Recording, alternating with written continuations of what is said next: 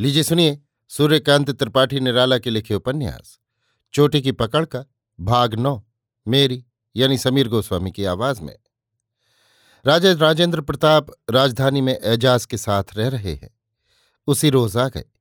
गढ़ के बाहर एक बड़े तालाब के बीच में टापू की तरह सुंदर बंगला है। चारों तरफ़ से लोहे की मोटी मोटी छड़ें गाड़कर पुल की तरह सुंदर रेलिंगदार रास्ते बनाए गए हैं।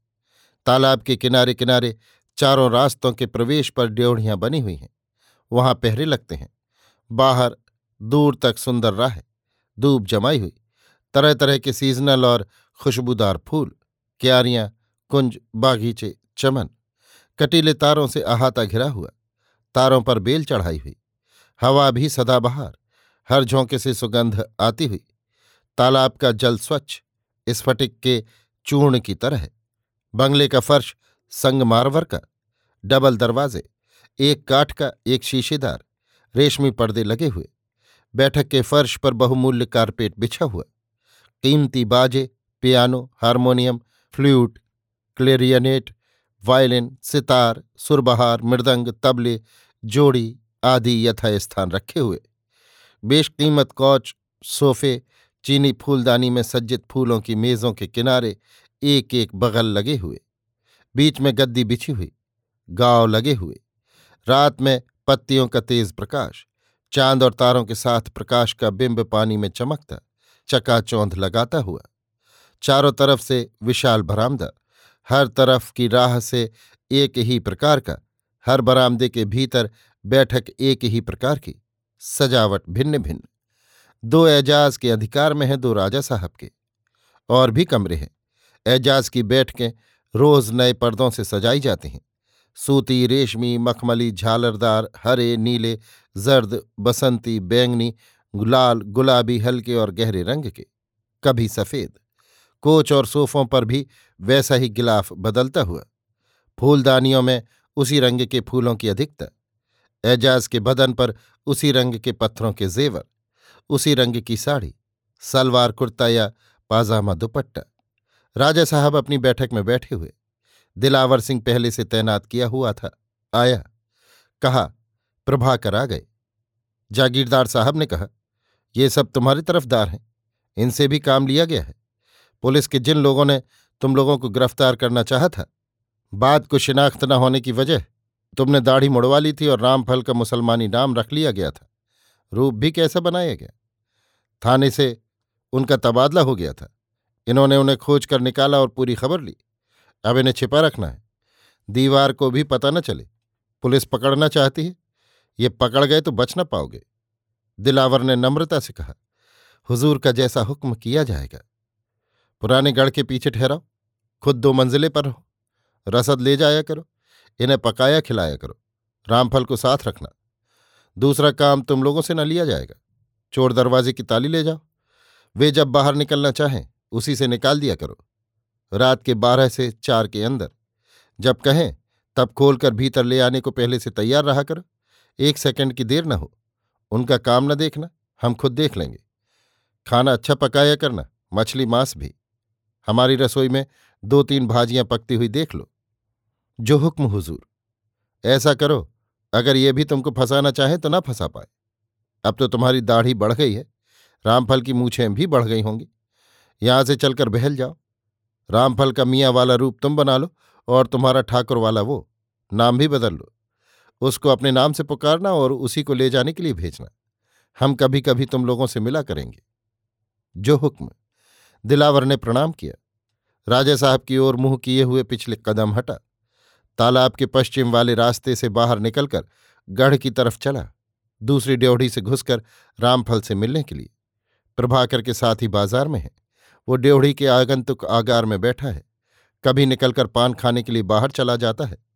पैनी नज़र से इधर उधर देख लेता है। राज्य की क्रिया का ढंग सब स्थानों में एक सा है।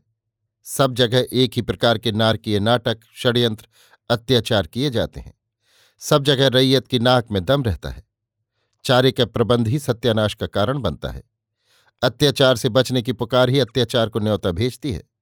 जमींदार हो ताल्लुकेदार राजा हो या महाराज, कृपा कभी अकारण नहीं करता। जिस कारण से करता है, वो इसकी जड़ मज़बूत करने के लिए, मुनाफे की निगाह से, दूने से बढ़ी हुई होनी चाहिए। उसका कोप भी साधारण उत्पात या प्रतिकार के जवाब में असाधारण परिणाम तक पहुँचता है। सारे राज्य में उसके खास आदमियों का जाल फैला रहता है। वो और उसके कर्मचारी प्रायः दुश्चरित्र होते हैं। लोभी निकम्मे दगाबाज। फैले हुए आदमी प्रजाजनों की सुंदरी बहु बेटियों, विरोधी कार्रवाइयों संगठनों और पुलिस की मदद से जमींदार के आदमियों पर किए गए अत्याचारों की खबर देने वाले होते हैं।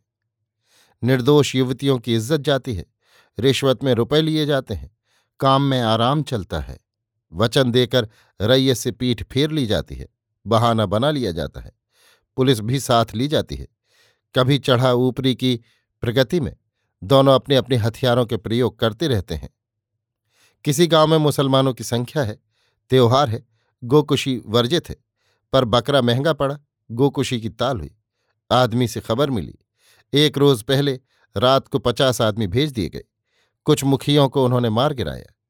कोई बड़ा मालगुजार है, किसी कारण पटरी न बैठी, लड़ गया, ताका जाने लगा। शाम को उसकी लड़की तालाब के लिए निकली, अंधेरे में पकड़कर खेत में ले जाई गई या दूसरे मददगार के खाली कमरे में कैद कर रखी गई। दूसरे दूसरे आदमी दाढ़ी लगाकर या मूछे मुड़वाकर चढ़ा दिए गए, ज़्यादातर मुसलमानी चेहरे से। उन्होंने कुकर्म किया, उसके फ़ोटो लिए गए। तीन चार रोज बाद लड़की घर के पास छोड़ दी गई। एक फ़ोटो आदमी के गाँव में, दूसरी थाने में डाक से भिजवा दी गई। नाम अंट शंट लिख दिए गए, चढ़ने वालों के। लड़की के बाप का सही नाम, गाँव और पुलिस की निगाह में दोनों गिर गए। गाँव का भी आदमी पुलिस का। उसके पास दूसरी तस्वीर, पुलिस के पास दूसरी। बाप से पूछा जाने लगा। उस पर घड़ों पानी पड़ा। गाँव वालों ने खान पान छोड़ दिया। किसी प्रजा ने खिलाफ गवाही दी। उसका घर सीर के नक्शे में आ जाता है। कभी उसके खानदान वाले पास की ज़मीन बटाई में लिए हुए थे। गुमाश्ते को कुछ रुपए देकर एक हिस्सा दबाकर घर बना लिया था। इस फेल का उल्टा नतीजा हुआ। रात ही रात सैकड़ों आदमी लगा दिए गए। घर ढहा दिया। लकड़ी बाँस पैरा उठा ले गए। गोड़कर घर की जगह गड्ढा बना दिया। नक्शे में वो जगह सीर में है। किसी ने लगान नहीं दिया। वो गरीब है। विश्वास दिलाकर बुलाया गया कि सरकार से अपना दुख रोए। आने पर अंधेरी कोठरी में ले जाया गया। वहाँ ऐसी मार पड़ी कि उसका दम निकल गया। लाश उठाकर पुराने तालाब के दलदल में गाड़ दी गई। गाँव के गुमाश्ते ने कबूल ही न किया कि वो गढ़ में ले जाया गया था। कुछ लोग ऐसे भी निकले जो पिटते समय उसको बाज़ार में उल्टे कई कोस के फासले पर देखा था। बच बचकर पुलिस से भी झपाटे चलते हैं। थानेदार ने इंस्पेक्टर और डीएसपी आदि की मदद से प्रजाजनों को किसी मामले में खिलाफ खड़ा किया। खूब दांव पेंच चले। राजा का पाया कमज़ोर पड़ा। समझौते की बातचीत हुई। रिश्वत की लंबी रकम मांगी गई। एक उचित ठहराव हुआ। कांटा निकाल फेंका गया। पर दिल की लगी खटकती रही। दूसरा मामला उठा। थानेदार फांस दिए गए। बलात्कार साबित हुआ। एसपी और डीएसपी की सिफारिश बदनामी के डर से न पहुँच सकी। तहकीकात का अच्छा नतीजा न निकला। थानेदार को सजा हो गई। नौकरी से हाथ धोना पड़ा। गर्मी निकालने के लिए डीएसपी या एसपी ने बुलाया। राजा ने मुख्ताराम या मैनेजर को भेज दिया। कमज़ोरी से कभी बात न दबी। डीएसपी ने पूछा, राजा नहीं आए? मुख्ताराम ने कहा, इजलास में तो मैं ही हुजूर के सामने हाजिर होता हूँ। या मैनेजर ने कहा आपकी सेवा के लिए हम लोग तो हैं ही। उस दफे खामोशी रही। दोबारा बदला चुकाया गया। पहले कुछ प्रजाओं की दस्खतशुदा शिकायतें की गईं। ऊँचे कर्मचारियों को दिखाया गया। कहा गया कि राजा पर सरकार का शासन नहीं, थान में थोड़े लोग रहते हैं। राजा के लोग उनको डरवाए रहते हैं। राजा बदचलन है। रैयत की इज़्ज़त बिगाड़ता है। पुलिस की सच्ची तहकीकात नहीं होने देता। पुलिस को अधिकार के साथ काम करने दिया जाए तो रास्ते पर आ जाए। हुक्म लेकर दरबार का चकमा दिया गया। राजा गए, पर दरबार से शिकायत करने वाले लोगों की ही शिरकत रही। राजा को कुर्सी भी न दी गई। लाट साहब से शिरकत करने वाले डीएसपी भी खड़े रहे। लिखी शिकायतों के आधार पर कुछ भला बुरा कहा, कुछ नसीहत दी। डीएसपी साहब की तारीफ़ करते रहे। जिन शिकायतों का आधार लिया गया था, उनमें राजा का हाथ न था। फलतः चेहरे पर स्याही न फिरी, कलेजा न धड़का। दरबार समाप्त हो जाने पर उन्होंने लाट साहब को लिखा कि दरबार के नाम पर उनके साथ डीएसपी ने ऐसा ऐसा बर्ताव किया। वहाँ कुछ प्रजाजन थे। वे उन्हें पहचानते नहीं। किनके थे? कौन थे? उनके आदमी घुसने नहीं दिए गए। जो बातें डीएसपी ने कहीं, उनका तात्पर्य वो नहीं समझे। वे ऐसी ऐसी बातें थीं। पुलिस में नौकर होने वाले ये साधारण लोग रिश्वत देकर देश को उजाड़े दे रहे हैं। इसका व्यक्तिगत संबंध ही है। पुलिस के दांत यहाँ तक डूबे हुए हैं कि नियत आमदनी वाली प्रजा झूठे मामले में रिश्वत देकर राजस्व नहीं दे पाती। ये एक दो की संख्या में नहीं, सैकड़ों की संख्या में। जमींदारों के पच्चीस थानों में प्रतिमास होता है। नतीजा ये हुआ कि जाल में फंसाई गई प्रजा रिश्वत से पैर छुड़ाकर फिर राजस्व नहीं दे पाती। ये प्रक्रिया उत्तरोत्तर बढ़ रही है। जमींदार को राजस्व न मिलने पर वो कर्ज लेकर सरकार को देगा या न दे पाएगा। इस परिणाम से भी उन्हें गुजरना पड़ा है। सरकार से इसका प्रतिकार होना चाहिए। जब इस मामले को लेकर राजा राजेंद्र प्रताप कलकत्ता थे, डीएसपी की बुरी हालत कर दी गई। वो हिंदू थे। हिंदू मुस्लिम समस्या से दिलचस्पी रखते थे। इसी समय एक आदमी गया, मुसलमानों के गाँव, शमशेरपुर में रहा। बातचीत की, मुसलमानों को उनका स्वार्थ समझाया।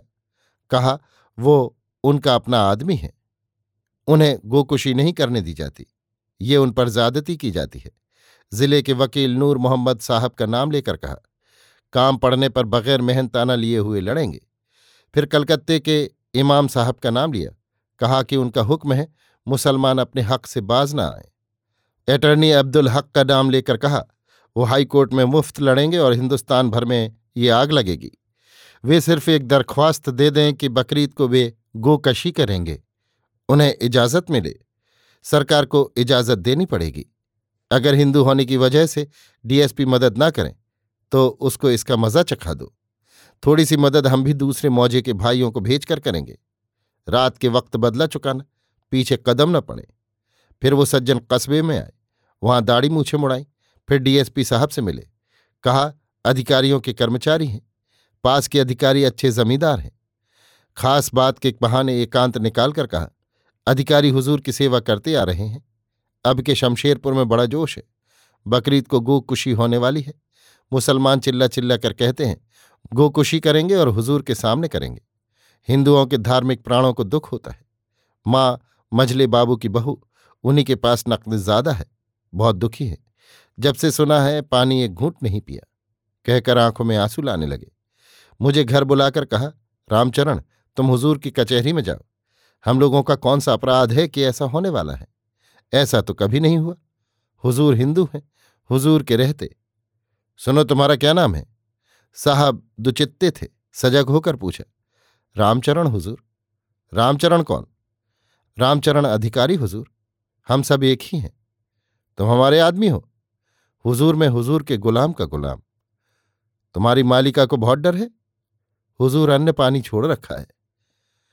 तो अब शमशेरपुर के मुसलमान गोकुशी नहीं कर पाएँगे पर डीएसपी गरीब घर के हैं, पढ़ने में प्रतिभाशाली थे। आर्थिक कष्टों से छुटपन से लड़ रहे हैं। कान के पास मुँह ले जाकर कहा, हम देखेंगे, तुम्हारी मालकिन कितना खर्च कर सकती हैं। हुजूर, बहुत। डीएसपी ने सोचा, सांप भी मर जाएगा, लाठी भी न टूटेगी। अभी उनको गोकुशी की कोई सूचना न मिली थी। कहा अच्छा परसों मिलना। रामचरण ने कहा, हुजूर, उसी गाँव में मिलूँगा। देखे मुसलमान, हिंदुओं में दम है या नहीं है? मालकिन का अन्न जल छूटा है। पहले हुजूर के इकबाल से खिलाऊं पिलाऊं। तो कितना? हुजूर कुछ अंदाज़ा? पाँच? रामचरण ने झुककर सलाम किया। वही कैंप में हुजूर के सामने कहकर चला, पाँच है, समझे? हुजूर खिलाना पिलाना है, पक्का रहा। कहकर रामचरण सलाम करके भगा। दो तीन दिन में डीएसपी समझे। रामचरण की बात सही थी। बकरीद के दिन आ गए। गोकुशी रोकी। जोश बढ़ा। रामचरण से मिलने की आशा से थानेदार और सिपाहियों को घटनास्थल पर बढ़ा दिया। इधर दुर्घटना हो गई। उनकी एक ज्ञानेन्द्रिय विकृत कर दी गई। ये सब राजा के कर्मचारी और सिपाहियों का काम था, पर कुछ पता न चला। पुलिस बहुत लज्जित हुई। बात ज़िले भर में फैली। डीएसपी की नौकरी गई।